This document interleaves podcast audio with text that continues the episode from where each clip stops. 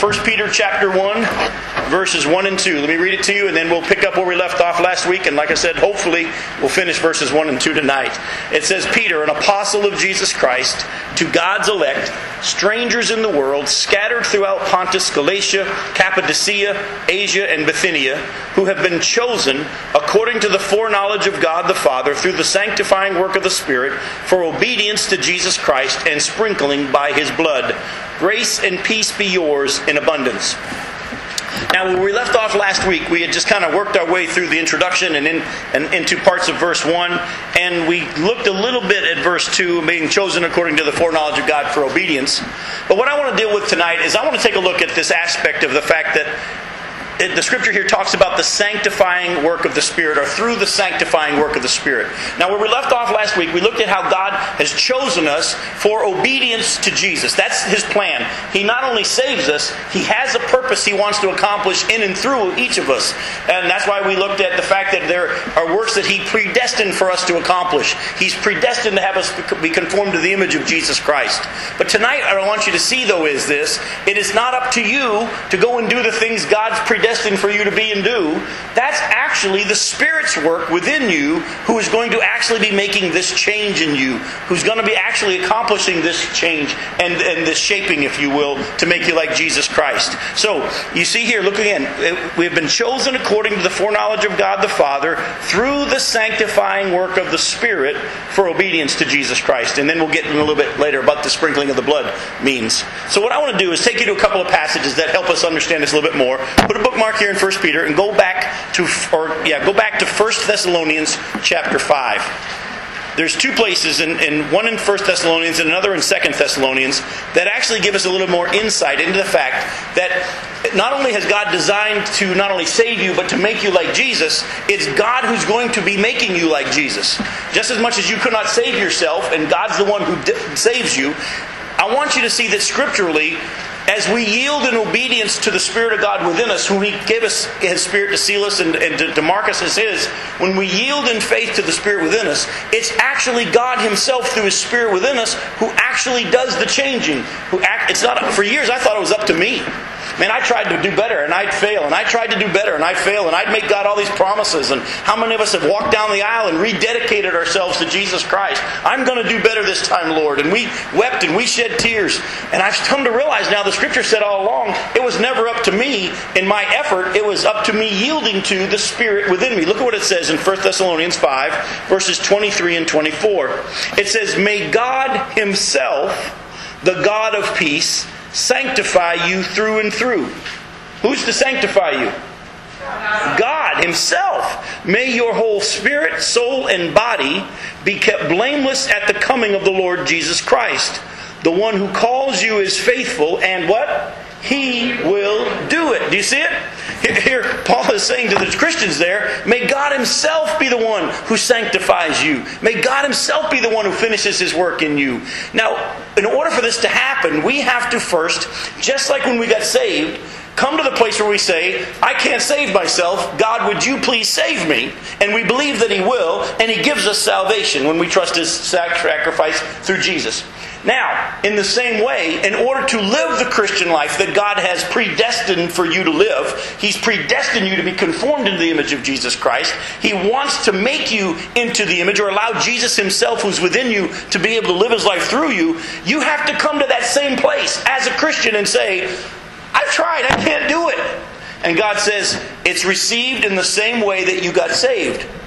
You believe that I'm going to be the one who does this, and you let me do it. Now, that doesn't mean I just sit on my couch and say, I'm going to become the Christian God wants me to be. I don't got to do anything. What I want you to see, though, is it's you stop trying to accomplish it, and you believe that God will, and so you say no to the things you're supposed to and they say no to, and yes to the things that you're supposed to say yes to, but not believing that your effort is what's making the change, but it's that God will actually do it. Now, with this in mind, and I'm going to show you another passage that helps us with this. With this in mind, I want you to see that means you believe that God is going to do it so much that you're not worried about how fast it happens. See, one of the problems with a lot of us is we examine ourselves over and over and over to see how well we're doing. And the Bible says that it's up to God to make this change in us. That means He gets to do it at whatever pace He wants to. If we believe that He'll do it, we rest in the fact that He will, and we don't freak out if it hadn't happened yet. But too many of us are thinking, well, why hasn't it happened yet? I prayed, I asked God, and nothing happened. Well, do you believe that God will do this? Oh, I believe God will, but nothing's happened. You ever heard people talk like that? I remember one time I was counseling with this man when I was in New Orleans, and he and his wife were having marital problems, and she had separated from him. And he came to me and he said, Pastor, I really want my wife back. And I said, well, have you given this situation to God? Have you sought God and given it to God? He goes, I gave it to God. I said, then what are you doing? He said, oh, I'm calling her every day at work to let her know that I really love her. And I know where she's sleeping at night, and I go and I sit in my car outside that house, and I hope that she'll come out to talk to me. And I send her flowers every day. I said, you haven't given it to God. He said, yes, I have. I said, no, you're still trying to fix it. Giving it to God says God gets to do it however He wants, whenever He wants, but I believe God will do it. And if He tells me to do something, then I will. But until then, I'm resting in God. And many of us, we have to first get over that hump of, will God do what He said He would do? Remember Paul said to Philippian Christians, being confident of this very thing. I'm confident that the one who began a good work in you will finish. How can Paul be so confident? Because it's not up to us, it's up to God. Now, last night I was preaching at the homeless shelter over here in Melbourne, and met with a young man afterwards. People came to talk to me afterwards, and I asked this one young man, he talked about his relationship with the Lord and all this stuff. I said, if you died today, would you go to heaven? He goes, I hope so. I hope so. And here's a man who many years ago prayed a prayer, asked Jesus to save him, believes that Jesus kind of did. Do you understand? What would you say to someone if you were to ask them if they trusted Christ their Savior, would they go to heaven? And they would say, well, I hope so. You would say, you haven't put full faith in Christ.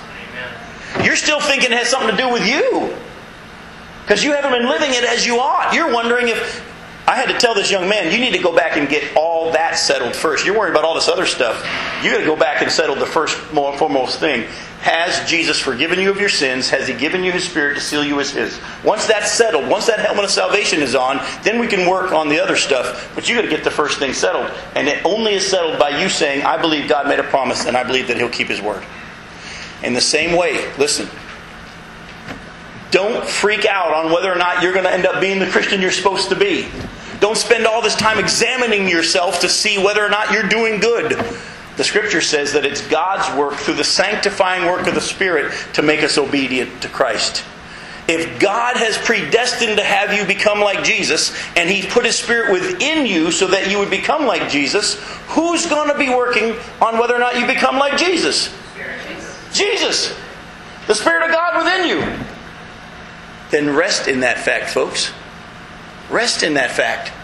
As you've heard me say before, once I stopped trying to get better as a Christian, I got better. Go to 2 Thessalonians chapter 2. Look at verses 13 through 17.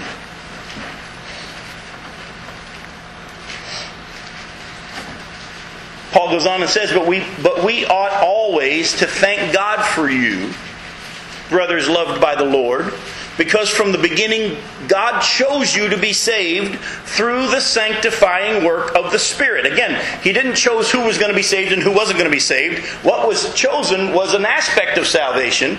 He chose you from the beginning to be saved through the sanctifying work of the Spirit and through belief in the truth. He called you to this through our gospel that you might share in the glory of our Lord Jesus Christ. So then, brothers, stand firm and hold to the teachings we passed on to you, whether by word or mouth or by letter. May the Lord Jesus Christ Himself and God our Father, who loved us and by His grace gave us eternal encouragement and good hope, may He encourage your hearts and strengthen you in every good deed and word. Who's supposed to strengthen us in every good deed and word? Jesus, make Lord Jesus Christ Himself and God the Father. The whole Trinity is active in you becoming what He wants you to be. What is your role then? What is our part according to these Scriptures? Let them. Submit. Believe it in faith and receive it by faith. And actually, once you get to that place where you really believe that God's going to do what He said He would do, it becomes easier for you to obey and easier for you to yield to what He has in mind because it's no longer you trying to do it. but it's you believing that God will. And folks, I cannot tell you any more than this, except there was a man in Chicago for years. His name was George. And I would preach to George. He came every Sunday. He came every time the doors were open. His wife believed in the Lord. His kids believed in the Lord. But George did not believe in Lord Jesus Christ. And it would baffle everybody in the church. He'd been coming for, 20 years. And everybody would say, we don't know why George keeps coming, but he just won't trust Christ as his Savior. And I would go sit at his kitchen table and say, what is the problem? And this is what George would say. He'd say, Jim, I know me. I know that you're saying that when I trust Christ as my Savior, there's going to be this transformation. But I know me, I won't change. And he says, I won't accept Christ until I know that I'm going to change. And I know me, I won't change. Man, I beat my head up against the wall trying to explain the gospel to him. And I kept saying, George, you're trying to understand something that only becomes understandable after salvation. You've got to just believe what the Bible says, that God will save you, that He will make the change in you. He says, I know me, I won't change, and I don't want to be a hypocrite. I don't want to be one of those people that says I believe and then nothing changes. I know me, I won't change. And when I left that church to come down here to pastor in Florida, George had never trusted Christ as his Savior. About 2 to 3 years after I'd been down here, I get a phone call one Sunday, and George is on the other end of the line, and he says, guess what? I said, what? He goes, I gave my life to Jesus today in church. I said, for real? He said, for real. And I said, I'm mad at you. But you know what George said next? He said, I understand what you were saying all along now. You're right. Something's happened to me. And I didn't do it. Something's happened to me, and I'm a different person. And it's only been a few minutes. It's only been a few hours. Something's happened to me. And I said, George, I kept trying to tell you, you can't understand it until you take that step.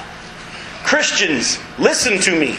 You won't understand what we're talking about here until you take that step.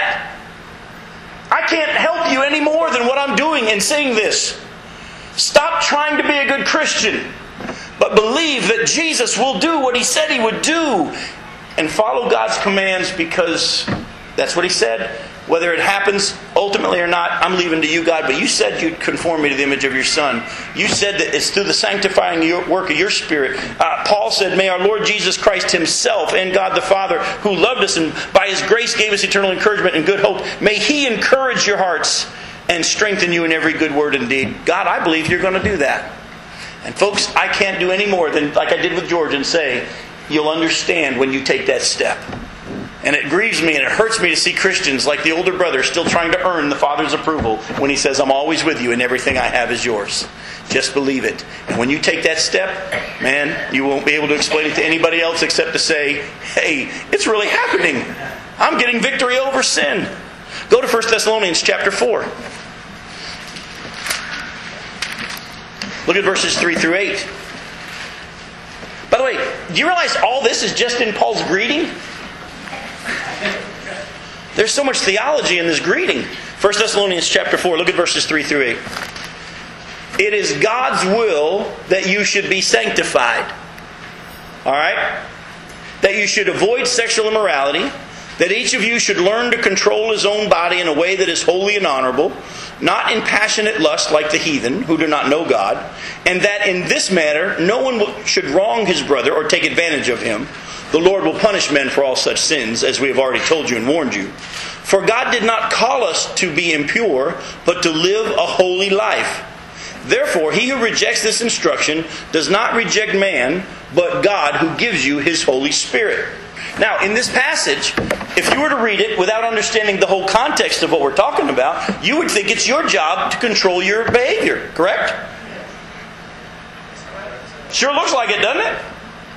Well, here's what I want you to understand. The Bible does give us commands, and we are to avoid things that we're to avoid. Flee youthful lusts. We are to, when you're tempted, not try to fight Satan on your own, but say, Lord, the enemy is tempting me to do such a thing, and your word says that I'm not to, and my flesh will lose this battle. My spirit's willing, but my flesh is weak, and my flesh will lose this battle. I need to yield to you in this time. And what you need to understand is there are things that God has said that we're to do. But when we do it, we're doing it believing that God will give us the strength to say no. That God will give us the power. When I'm tempted to do things that I'm not supposed to be doing. And by the way, as you've heard me already teach on, if I'm tempted, God allowed Satan to tempt me. My Father's using it for my growth. When I'm tempted with things that I'm not supposed to do, for years I would try my hardest not to. And as you heard me share before, the illustration about Elise with the cookies were too strong for me and I would give in. Now when temptation comes, understanding that I have a responsibility and at the same time, ultimately it's God who's going to do it through me. What my prayer now is Lord, your word says that I'm to say no to this sin and this temptation. My flesh wants to do it. I fought this battle before on my own and lost. I don't want to lose today. Would you please give me the victory? Would you please defeat the enemy for me? And folks, I then walk away from whatever it is, believing that God will give me the victory. And I cannot explain it to you in any other way except this. All of a sudden, it's done. It's over. The temptation is gone. The temptation is gone. Becky and I have experienced this in our dating years. I won't go into too much detail, but when we were dating, if you remember when you were young and dating and engaged, there were times that you would be on a date and the temptation to go further than God's Word says to go would be very strong. Oh, and Satan would say, you're engaged, you're going to be married anyway. But we wanted to be faithful to the Word of God and to faithful to what He had said. And in those times that we would be passionate and say, we need to stop, what we would do was not say, well, we better cool it. We would pray together right there and right then. And we would pray, Lord, our flesh wants to go further, but your word says that you told us to wait. And so, Father, right now we're turning to you and saying, we want to obey you and not what our bodies want to do. Now, most of you think, well, we probably just better put the car in gear and go home. Wasn't that way. The date would continue, but supernaturally, that desire to disobey and to go further was gone. And the date continued, and they were some of the best dates we ever had. But it was because we turned to the one who had the power to give us the victory. It wasn't us. Don't look at us and say, oh, you guys were both virgins when you got married. You must be really good Christians. Oh, no. Our flesh is just as strong as yours. Our flesh is just as desirous to break God's command as anybody else's. And we've even said, we even did some things when we were dating that if our kids ever do, they're in trouble. Please don't hear that we were perfect. But we learned how to say, Lord, please, we need you. Submit yourself therefore to God. Resist the devil and he'll flee. Greater is he who is in you than he who is in the world. The victory is won through believing that God will give you the victory and leaning on Him, and He does, and He will. Oh, there'll be temptations tomorrow. Are there things that we're to do? Are we not to give in to these lusts? Yes. We are to fight that battle. But how do you fight it? In His strength. What's that? Go ahead. In His strength. In His strength. Turning to Him and saying, God, help me. You said you would, and I believe you. I'm walking away from this. But the only way he won't keep chasing me is if you defeat him right now. All right? If God's predetermined purpose is not only to save you, but to sanctify you too, do you think he will quit working on you? Ever? Not this side of the gates. Not this side of the gates is right. I want you to let that sink in. If his predetermined plan is not only to save you, but to sanctify you, He's not going to quit. So, if you are resisting the Spirit's work in your life, who are you fighting? God. You're actually fighting God. Are you going to win?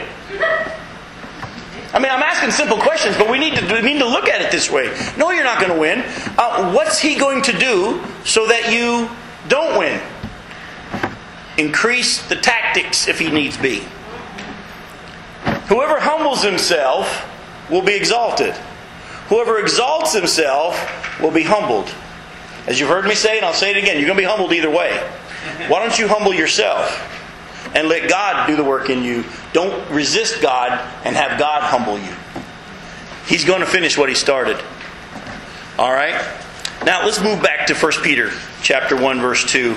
And let's take a look at this sprinkling by His blood.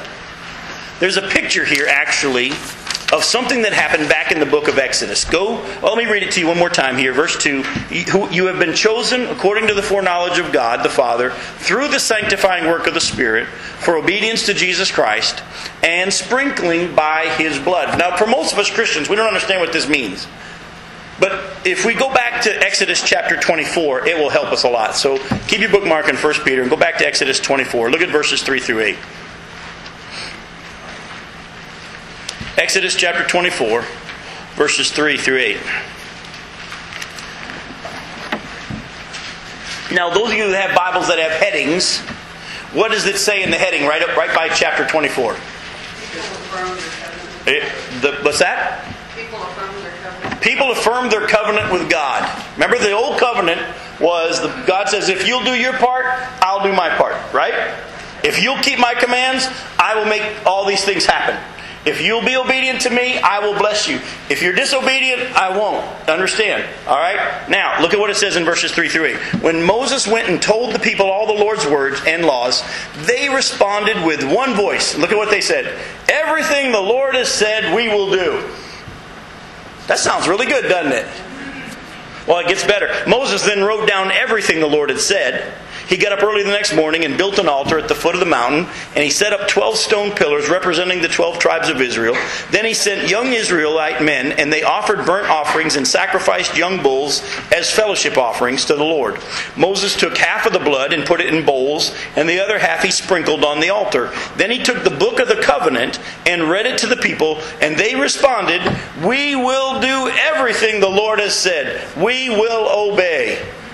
Did they mean it when they said it? Yes, they meant it when they said it. Were they capable of doing it? No.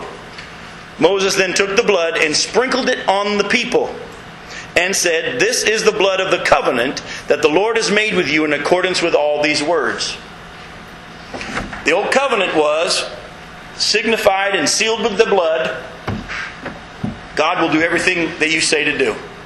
And God says, okay, if you do everything that you promised to do and that I say to do, I'll do everything that I said I would do. How'd the covenant work out, folks? Not loyal. How long did it last? Remember, it's not long after this that you have the golden calf and all that kind of stuff, was it? Did God know this? Of course He knew this. Why is God doing this? He's building a picture of what Jesus is going to do ultimately, and that God is demonstrating to them and to the universe that the only way this can ever really be accomplished is if God Himself does it. And that's why, thank God, we're under the new covenant. And you remember in our study of the book of Hebrews, the old covenant was a picture of what was going to come in the new covenant. And in the new covenant, it is not, we will do our part, and then God says, then I'll do mine. The new covenant is all Him. And He says, if you will receive what I offer you by faith, I will give you a gift. And I will do everything I say that I will do. Does it depend on us? No. And we have been sprinkled by whose blood? Jesus' blood, which is better than the blood of bulls and goats. He was sacrificed once for all for our sins. And we are now in a covenant with God in which God has said, I'm going to still do everything I promised I would do. Now, some of us say, well, Jim, I haven't been really obedient to God. Well, He knows that. And He's working on you to make you obedient, because that's what He's predestined you to be. I say to you, sooner than later, yield to Him, give up fighting Him, and say, Lord, I need you to give me the grace to be able to be the Christian you want me to be. And all the things that have been promised in the new covenant are yours already. Let me show you what I'm talking about. Go to Hebrews chapter 9.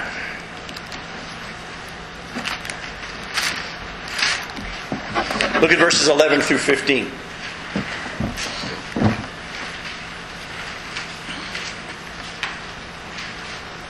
When Christ came as high priest of the good things that are already here. Let me read that again.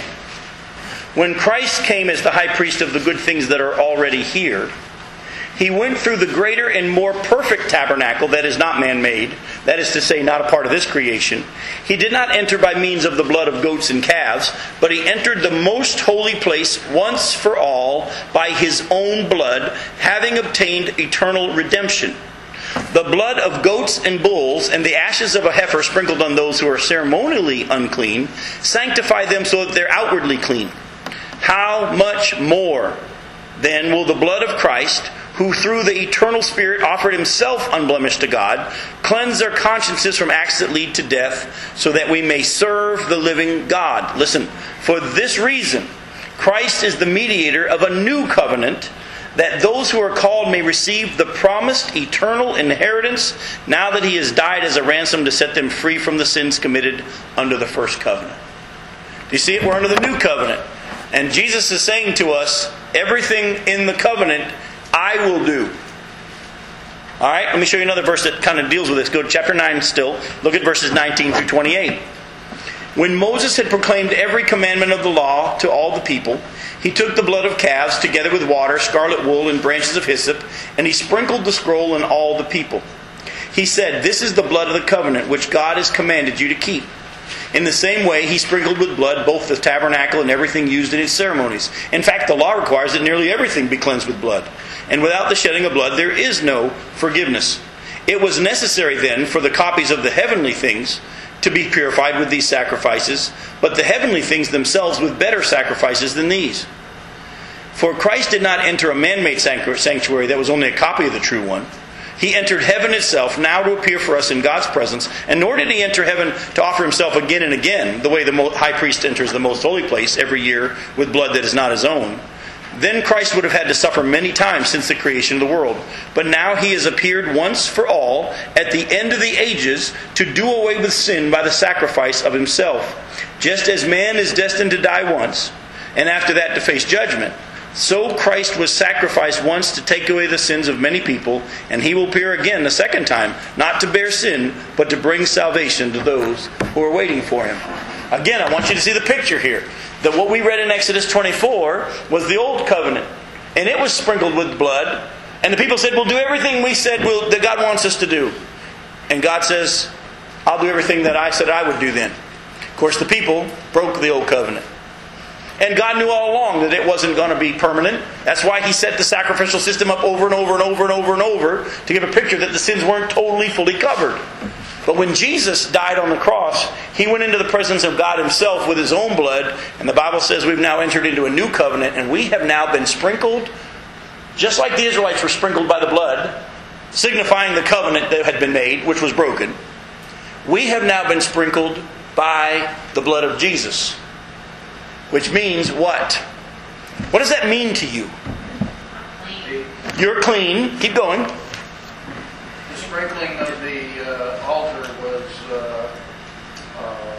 showing the obedience that the people had promised to God. The sprinkling of the people was showing God's acceptance. That's exactly. The sprinkling of the altar, as Duke's saying, the sprinkling of the altar was showing that the people will do what they're supposed to do, and the sprinkling of the people was God's way of saying, "I accept this covenant." Guess what? We've been sprinkled by his blood, which means he will do everything that he said he would do. But what if I don't live up to what God expects of me? Oh, don't worry. He's going to be working on you to get you to be conformed to the image of his Son. Believe it. Rest in it.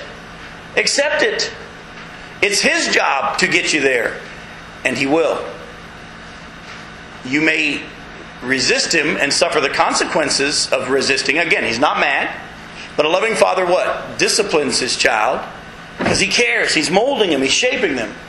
I'm just simply here to say to you, from 1 Peter and from Peter's salutation, that we have been chosen according to the foreknowledge of God the Father through the sanctifying work of the Spirit, the Holy Spirit, for obedience to Jesus Christ and sprinkling by his blood. What Peter says is this: I'm writing to you people who have been chosen by God to be obedient to him. Oh, by the way, that's the Spirit's work to get you there. And you've been sprinkled by the blood of Jesus, and he's promised that he'll get done what he said he would get done, and all that he has for you in that is yours.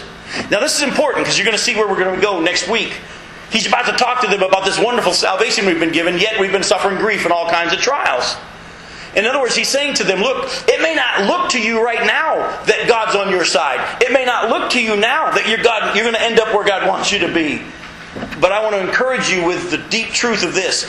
He will get you there. He will do it. Rest in that fact, and that will help you deal with the troubles that are about to come, or the trials that you're facing right now. All right, what God has promised, He will do. Rest in that, rejoice in that, and respond to that. All right? Now, Peter then says something that Paul says all the time, and I don't want us to miss what's going on here. He then says, "Grace and peace be yours in abundance." Some of your translations say, "Be multiplied to you." In fullest measure. Again, don't miss what has been said here. Grace and peace be yours in abundance. All right? Now, as you may well know, all of Paul's letters include this wish of grace and peace in his salutations. But have you ever really looked at what is being offered here in abundance? Have you ever really taken the time to really look at what does he mean when he says grace and peace? First of all, they're usually spoken in this order. If you look, they're always usually grace and peace. There's a reason why it's grace and peace, because you can't have peace without the grace. All right, and so we're going to take a look at what it means. This word grace in the Greek comes from the root word charis. And that's where we get the term charismatics, or having to do with the gifts. The word grace means gift. It's a gift of God. All right? Now, we know our salvation is a gift. You know Ephesians 2 verses 8 and 9, right? You've been saved through faith. It's the gift of God, not of works, so no one can boast, all right? Salvation is a gift. That's where we get charis. It's a grace thing. It's a gift of God. But do we really understand all that is included and meant within this statement that our salvation is a gift? God gave us salvation, and we hear salvation, and we just simply hear, when I die, I'm going to heaven. Folks, there is so much more. And I don't want to belittle what Jesus did on the cross, so don't hear this in the wrong way at all. But if you think that salvation is just you going to heaven when you die, that is the small, small, small part of all that God has given us in this salvation. And that's why Paul had to keep writing to Christians. I pray that the eyes of your heart would be opened. I pray that you would understand the fullness of what God has given you, the full revelation of what you've received, that the eyes of your heart would be open to the height and the width, the depth, the breadth of the love of God. As I shared recently, and I probably said it here before, I'm tired of asking Christians, how you doing? And them saying, hanging in there. Folks, if I ever hear you say that, I apologize for whatever comes out of my mouth after that. Please. Jesus said, I'm not going to leave you as orphans. I'm going to send you who? A comforter, a helper. By the way, with that, it means you need help. I need help. I don't expect you to do this on your own. It's good for you that I'm going away. Because if I go away, then I can come back and be with you all. I'm not going to leave you as orphans. I'm going to give you my Spirit, not just to mark you as mine, but He's going to come and He's going to accomplish in you what all that the Father wants. You need to yield to it and respond to it in faith. And if you don't know what all's involved in what I just gave you, it would behoove you to keep opening the gift. Don't just say, oh, cool, I'm going to heaven when I die, and then put the gift to the side. I thank God for the doctrine of once saved, always saved. I believe it is biblical. Thank God for it, that if He's given me His salvation, I'm eternally secure. But too many Christians have stopped there. Imagine you giving someone a gift that had a whole lot more than just what was on the top. And they opened it and said, oh, cool, socks, thank you. You know, and they put it to the side. You would sit there going, but there's a lot more there. Our Father is saying the same thing to us. Grace and peace be yours in abundance. Don't just be glad you're going to heaven. I grew up in a church where that was pretty much the level of spirituality in this little church in New Hampshire. Most of the old ladies in that church, whenever you talk about anything beyond salvation, they say, I'm just happy to go to heaven. That's enough for me. And I used to think they were spiritual. Oh, what godly ladies. They're so content. They're just happy to go to heaven. And the more I read the Bible, the more I realized they were babies. They were babies. There's so much more here. Alright? Now, in God's presence is where we experience this grace. And I want to show this to you. Go to John chapter 1.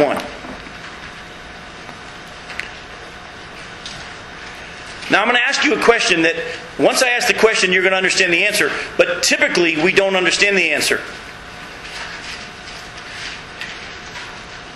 Through Christ and Him giving you salvation, is God going to give you the grace you need? Or has God already given you the grace that you need? Yes. Both. But, at the same time, I'm going to say it's actually more one than the other. It's more that you already have the grace that you need. Let me illustrate it to you this way. I'm going to stand up. Hopefully the recording can still hear me here. We've had a tendency to think that God's grace to us works like this. When we're heading in the wrong direction, we then repent and we come back and say, God, would you bless me now? I've repented. Do you understand what I'm saying? Repentance is turning in a 180-degree direction. I'm walking away from God's plan for my life, but I realize it, I repent, and I start walking back in the direction opposite of what I was. And we at that point say, God, would you please bless me? I'm turned into your presence. I used to think that. It's not that. It's at the moment that you repent, you are already in the presence of God, in His grace. He doesn't then say, oh, because you've repented, then I'll give you blessings. It's in the turning, it's in the responding that you automatically enter the presence of God, where His grace is, because it's not something He dispenses, it's who He is. Do you understand? For years, I understood that God was a God of grace, and I hoped He'd give me some. I'm realizing now that scripturally, God is a God of grace, and when I rest in Him, and I am in Him, everything I have is yours, and I'm always with you, that grace is always there for me. I don't have to ask for it. I have to believe it and receive it. Do you understand the difference? Look at John chapter 1 here, verse 14. The Word became flesh and made His dwelling among us. We have seen His glory, the glory of the one and only, who came from the Father, full of grace and truth. It's who He is. Jesus, when He became flesh, God Himself became flesh, they said He was full of grace and truth. Why? Well, He wasn't having a good day. That's who He is. Alright? Look at Luke chapter 15, verse... Actually, I'm not going to have you turn there. That's again the father saying to the prodigal son... the older brother of the prodigal son, I'm always with you and everything I have is yours. But go to the book of Jonah. I love this. Go to the book of Jonah, chapter 4. Now, if you don't know where Jonah is, that's okay. You're going to go find Amos. Amos might be easier for you to find. And then after Amos is Obadiah, which is really hard to find. But then after Obadiah is Jonah. And after Jonah is Micah. So if you're up in that area there, you're close. Alright, Jonah chapter 4. Look at verses 1 and 2. This is after Jonah has given the message to the Ninevites that God told him to. And the Ninevites repent. Is Jonah happy that they repented? No, he's not. Look at what Jonah says here. It says, but Jonah was greatly displeased and he became angry. He prayed to the Lord, O Lord, is this not what I said when I was still at home? That's why I was so quick to flee to Tarshish. I knew that you are a gracious and compassionate God, slow to anger and abounding in love, a God who relents from sending calamity. In other words, I knew you were going to do this, and I didn't want you to do this. I don't like those Ninevites, and I know who you are. If I offer them the opportunity to repent and then you forgive, if they repented, you'd forgive. You're a God full of grace. You know what? Most Christians don't understand that still. Most Christians still see Him as the third servant saw the Master in Matthew 25. I knew that you were a hard man, always harvesting where you haven't sown seed, or reaping where you haven't scattered seed. You're a hard man. And folks, too many Christians still see Him in that manner. He is a God full of grace. Oh, truth as well. But don't you understand that in your salvation, He has already dealt with your sin, past, present, and future? That's not going to be held against you anymore. As a loving Father, He's going to be conforming you into His image. And sometimes that feels like He's mad or feels like He's displeased, but He's not. So when you repent from living on your own strength or relying on yourself, anything that's done independent of God is the flesh. When you repent of doing anything in your own strength and just say, Lord, I'm back. He then doesn't then open the windows of blessing. You've already come back into the windows of blessing, or the presence of blessing, because that's who He is. Go ahead, Chris.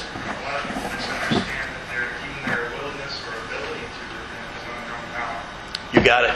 They still think it's up to us. God gives us the grace to do that. Yes, sir? I think of the prodigal son. When did the father's grace appear? It appeared before the boy even said a word. The money. Exactly. It was there. You hear what he said? It appeared before he even took the money and left. That's right. It was there when the guy says, you're dead to me. Give me my money now. Most of us would say over my dead body. But what did the father do? He gave it to him. Folks, I want you to get this burned into your head, because where we're going in Peter's going to be dealing with trials and suffering and things that are happening in our lives that we don't understand. And if you don't have rooted and grounded the truth of who God is and who you are in Him, you're going to misinterpret when God allows trial to come in your life. You're going to start questioning.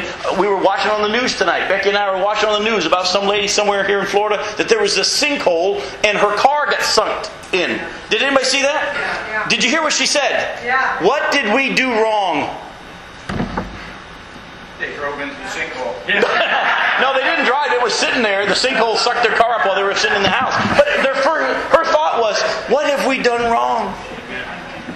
Folks, that is a misunderstanding of who God is. What did Jesus do wrong? What did Paul do wrong? When trials come, and they will come. When trouble comes, and it will come. Our first thought should not be, what have I done wrong? We got to understand who our Father is. He's full of grace and truth. All right? This grace is to be received by faith. Not just for salvation, folks, but daily. Believe this is who He is and how He feels towards you. Now, peace is what comes when we receive God's grace. But this peace is what we experience when we stay at rest in His presence. All right? Now, our salvation by grace through faith makes us at peace with God. Go to Romans chapter 5.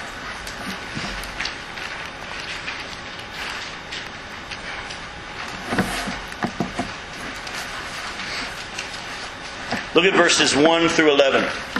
I kept trying to stop as I was doing my study and preparing what verses we were going to look at, and I just couldn't stop until we got to verse 11. Paul says, therefore, since we have been justified through faith, we have peace with God through our Lord Jesus Christ, through whom we have gained access by faith into this grace in which we now stand. Do you see that? We have access by faith into this grace in which we now stand. You're in it because you're in Christ. All right? And we rejoice in the hope of the glory of God. Not only so, but we also rejoice in our sufferings, because we know that suffering produces perseverance. Perseverance, character, and character, hope. And hope doesn't disappoint us, because God has poured out His love in our hearts by the Holy Spirit whom He has given us. Here in the midst of trouble and suffering, Paul's saying you can be happy about that, because you know this has nothing to do with how well you've been. It's God working to conform you to the image of Jesus Christ, and it will accomplish its work. You see, at just the right time when you were still powerless, Christ died for the ungodly. Very rarely will anyone die for a righteous man, though for a good man someone might also possibly dare to die. But God demonstrates His own love for us in this: while we were still sinners, Christ died for us. Since we have now been justified by His blood, how much more shall we be saved from God's wrath through Him? In other words, if when we were His enemies, we were reconciled to Him through the death of His Son, how much more, having been reconciled, shall we be saved through His life? Not only is this so, we also rejoice in God through our Lord Jesus Christ, through whom we have now received reconciliation. I don't want you to miss what Paul's saying. Folks, if God died for your sins when you were His enemy, Now that you have been justified, you're at peace with God, you've been reconciled to God, now that you're His child, remember what Jesus said when He rose from the dead? He said, He didn't say, go call my disciples. Did you? Nobody know what He said? Go call my brothers. That's pretty cool. He'd been calling them His disciples all along. When He rose from the dead, He said, go call my brothers. Now that you have been reconciled to God and you're at peace with God through Jesus Christ, if He loved you so much that He would have sent His Son to die for you when you were His enemy, is this sinking in yet? How much more is available to us now that we're His child? Now, again, this is where the health and wealth people have taken some biblical truth to unbiblical realms where they say that everybody's supposed to be a millionaire and nobody's supposed to die. I mean, they wouldn't actually say that, but that's what they're teaching. If they're thinking that you have enough faith, you won't be sick. Folks, if you're going to take that teaching to its extreme, then nobody dies. If everybody has enough faith, nobody will get sick and nobody dies. Biblically, that's not what the Bible says. But there's something here that they're taking that we're afraid of. Jesus Himself said, ask and you'll receive. You'll be able to do greater things than these. How much more? How much more? Folks, please do not see the gift of salvation as when I die I go to heaven. There's so much more. There's so much more. But what you have to do first is understand that you have been reconciled to God. You're at peace with God. He is happy with you and pleased with you because of Jesus. He's working on you, but it has nothing to do with how He feels about you. He loves you. He loved you when you were His enemy. He died for you when you were His enemy. Now that you're His child, may grace and peace be yours in abundance. How are you doing? I'm blessed. Amen. Just hanging in there. No. We've got a place for you to do some hanging, Duke. All right. Now, the salvation we've received makes us at peace with God. But let me show you some more. Peace is much more than a signed ceasefire between us and God. All right? A lot of us think that we're at peace with God because God's not going to send us to hell. Oh, there's more than that. It's more than a signed ceasefire between us and God. This peace is an experiential thing. It is something you're supposed to feel. It's something you're supposed to experience. This peace is a total well-being and inner rest of spirit, being in close fellowship with God. All right? God's true peace is His gift as well. Go to John chapter 14 and you'll see what I'm talking about. Again, as we're turning there, I think of Paul in Ephesians writing. I wish you guys knew the height, the width, the depth, the breadth of the love of God. Does anybody know where Paul was when he was writing that? He was in prison. He was in prison saying, guys, I'm tasting something right now I wish you all were tasting. When most of us would be saying, get us out, call my congressman. I'm being here unjustly. Paul was saying, you still don't get it. I'm in the presence of God right now. And He's walking me through this. And I'm all right. How you doing, brother, with the cancer? You know what? I'm experiencing an understanding of the presence of God deeper than I've ever experienced in my entire life. And I know people that are looking in the eye and say, thank God for this cancer. Because I've experienced something of who God is. Remember how Paul said, I want to know Christ and the fellowship of sharing in His sufferings. We're trying to live a life with no suffering. The Bible says that's one of the main ways God helps us understand that we're His and He loves us and He's there. In John chapter 14, look at verse 27. Peace I leave with you. My peace I what? It's a gift. I give you. And I don't give you as the world gives. That's a different kind of peace. That's a temporary peace from the outside in, and it's only determined by circumstances. The world's peace is not the kind of peace I'm talking about. The kind of peace I'm talking about, God says, has nothing to do with circumstances, comes from the inside out. And don't let your hearts be troubled. Don't be afraid. All right, Jesus. You're saying that you give me peace. And it's not like the world's peace. And I'm not to have my heart be troubled. I'm not to be afraid. Then what do you want me to focus on? Yeah. Me. In this world, you will have trouble. But take heart. I've overcome the world. Put your eyes on me. And folks, I want you to look at everything that happens to you in your life through the cross. Because there'll be times that stuff happens that you wonder if God is there, or if He's forgotten you, or if He's upset with you. Always look at everything through what He did on the cross. If He did that for you when you were His enemy, what I'm going through then will not change that view. He loves me. He's already proven it. He doesn't need to prove it anymore. He's already proven it. And when you rest in that, a peace that passes understanding will what? Guard your hearts and your minds. But what are we to do? Well, let's go to Philippians chapter 4 real quick and it'll tell you. Philippians chapter 4 verses 4 through 7. Yeah, you got it. Be anxious for nothing. But let's start in verse 4 though. Rejoice in the Lord always. I'm going to say it again in case you missed it, Paul said. Rejoice. Let your gentleness be evident to all. Why? Because the Lord is near. I have been at the deathbed of many a Christian and been there when they passed from this life to the next. And I'm telling you, I have watched, and actually in some of these instances they've been able to speak. And they'll say, the Lord is here. When everybody else is... that person says, the Lord's here. And a peace comes over them. Think of Stephen while they were killing him with rocks. Do you read him saying, ow, ooh, ee? What does he say? Forgive them, Lord. They don't know what they're doing. I see Jesus. He's standing right there. The Bible says He went up and sat down at the right hand of the Father. But when Stephen was being passed from this life to the next, Jesus stood in His honor. That's kind of cool.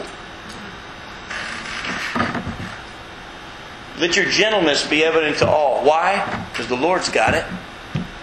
Someone used to say, God's got it. I've heard that before. Look at what he says in verse 6. Do not be anxious about anything.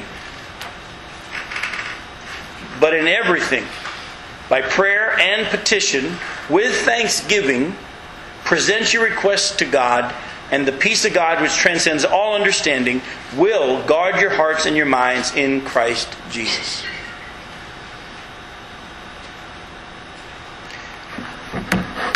We have a tendency to say, well, I prayed and I didn't get any peace.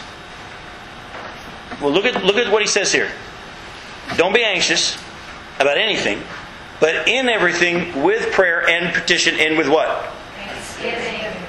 Worship Him in that. In those times, thank Him ahead of time for what He's going to do. Do you understand?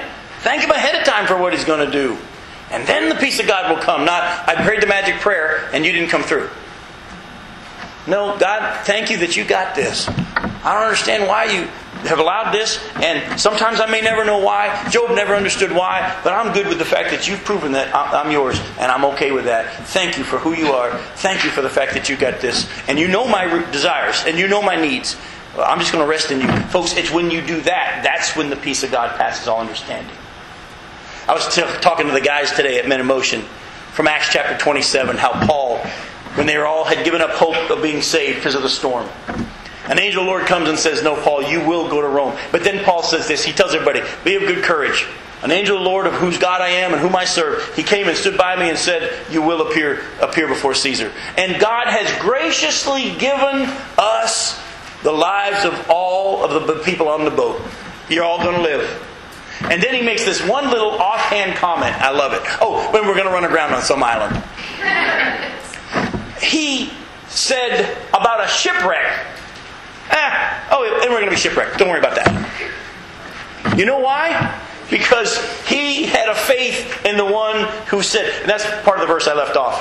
I believe it will be to me just as he has said. Nevertheless, we're going to run aground on some island. Too many of us, when the latest shipwreck happens, we go, a shipwreck! No. Paul says, by the way, we're going to run aground on an island. No big deal. Why? Because he had totally believed that the one who said he would do it would finish what he said he would do. Folks, I don't know what it is that you're going through right now. I can guarantee you it may feel like a shipwreck. But if your eyes are on him, it's going to feel like, we're going to run aground on a sandbar. And here's the cool thing. 276 people are on that boat. And now they're shipwrecked on an island. But God said they're supposed to get to Rome. How in the world are 276 people going to get on a boat when the boat just crashed. And they're on an island. They didn't even know what island it was. Oh, if you keep reading. It just so happened there was a boat harboring for the winter right there on that island. When the boat was being blown to pieces in the waves, God already had their next piece of transportation already waiting for them on the other side of the island. Folks, I don't know what it is you're going through, but He's already got the boat waiting for you. Keep your eyes on who He is and what He said, and all of a sudden, whatever it is you're going through will look like a little sandbar. The shipwreck, you can go, oh, yeah, we run aground on some island. No big deal. Being rooted and grounded in this grace and peace will be necessary for what was happening to them and what would help them understand what Peter was going to say next in the letter. There's no accident that he spent all this time on this salutation, because he's going to have to deal with them with trials and different things like that. As we wrap up, let me point out one little trivia tidbit. You won't find anywhere in the New Testament a doctrinal teaching on the Trinity. If you try to find a passage that teaches about the Trinity, you won't. But if you look closely at what he just said here in verses 1 and 2, you'll find the Trinity. Peter, an apostle of who? Jesus Christ. To God's elect, the Father's elect, strangers in the world scattered throughout Pontus, Galatia, Cappadocia, Asia, and Bithynia, who have been chosen according to the foreknowledge of God the Father through the sanctifying work of who? Of the Holy Spirit, for obedience to Jesus Christ. Here in this 1-2 verse section, you see the Trinity. God the Father, the Holy Spirit, Jesus Christ, all referenced as one. They have different roles, but there's one God. A wonderful, wonderful place where you can... Someone says, well, where does the Bible show the Trinity? You can take them to 1 Peter chapter 1, verses 1 and 2. There it is, right there. All together. Folks, I can't wait till next week, because we're going to get into some fun stuff. But for tonight, let's just take some time to root ourselves in this truth. You are God's elect. You have been chosen according to the foreknowledge of God through the sanctifying work of the Spirit. He's the one that's going to do it for obedience to Jesus Christ. Oh, and you've been sprinkled by His blood. He's going to keep the covenant. My prayer for you is Peter's prayer for the readers of his book. May grace and peace be yours in abundance. How do you get it? By faith. By faith. Believe that it's yours. God says to you and each of us, I'm always with you, and everything I have is yours. Stop thinking you have to earn it and receive it by faith. Let me pray for us. Father, again, thank you for the chance to just spend another week looking at these 2 verses. Father, thank you for the way in which your word, just from cover to cover, from Exodus all the way through to the Thessalonians, shows us how it all ties together, how the answers are here if we'll take the time to let you teach us. Father, I thank you that you have given me this role and the gifting in order to do this. But Lord, I also pray that nobody will rest on, I can't wait to see what Jim says next week. Father, may we take what it is that we have been given tonight and spend time with you and allow you to speak to our hearts about some of these things. Father, may they take root in our lives in such a way, in our hearts in such a way, that when we have the next shipwreck, we can just offhandedly say, oh yeah, we're probably going to run aground on some island. No big deal, because the one who has started this work will finish it, and he's good. He's covenanted with me that he will do it, and I thank him that he will. And Father, thank you that you don't just give us something to hang on to in a word. You've promised us an experiential peace. Forgive us for thinking that we have to ask you for your grace. May we receive it by faith. We ask this in Jesus' name. Amen.